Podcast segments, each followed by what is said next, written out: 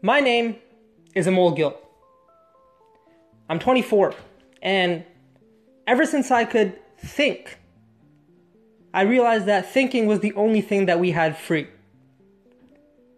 It was the only thing that you and I could do without it being taxed, without somebody having to tell us the degree to which we can think. We're fortunate enough to live in a country like Canada, or anybody listening in countries like America and England and other democratic nations where you have the right, you have the freedom to be able to think, to be able to talk, to be able to communicate freely and without boundaries.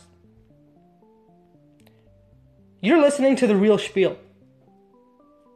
This podcast, this voice vlog, this new connection and relationship that we're about to build together is based on truth, is based on fact, is based on the reality of the situation, and is based on what is right in front of you.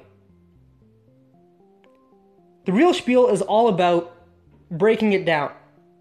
And not breaking it down with a filter of opinion or bias or a certain belief or skew to a situation it's about breaking it down the way it should have been broken down, the way it should be broken down. And I'd like to think it's the way it's been broken down.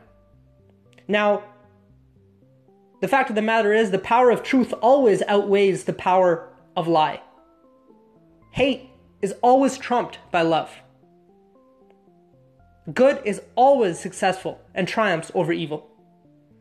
It may take longer, it may take some time, it may take sweat, blood, tears, effort, time, stress, strength, politics, government, hardworking individuals to uproot everything just to make a change. But it happens.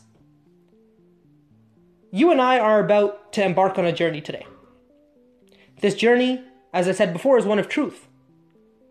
And not the kind of truth that we see in the news today. Not the kind of truth where things are exaggerated, things are extrapolated to extents that don't make sense.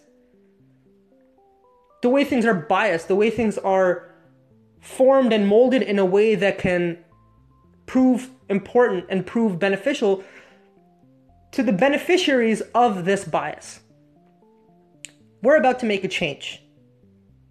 Welcome to the Real Schpeel. My name is Amol Gill, and I can't be happier that you're with me today. Welcome. Let's get into it.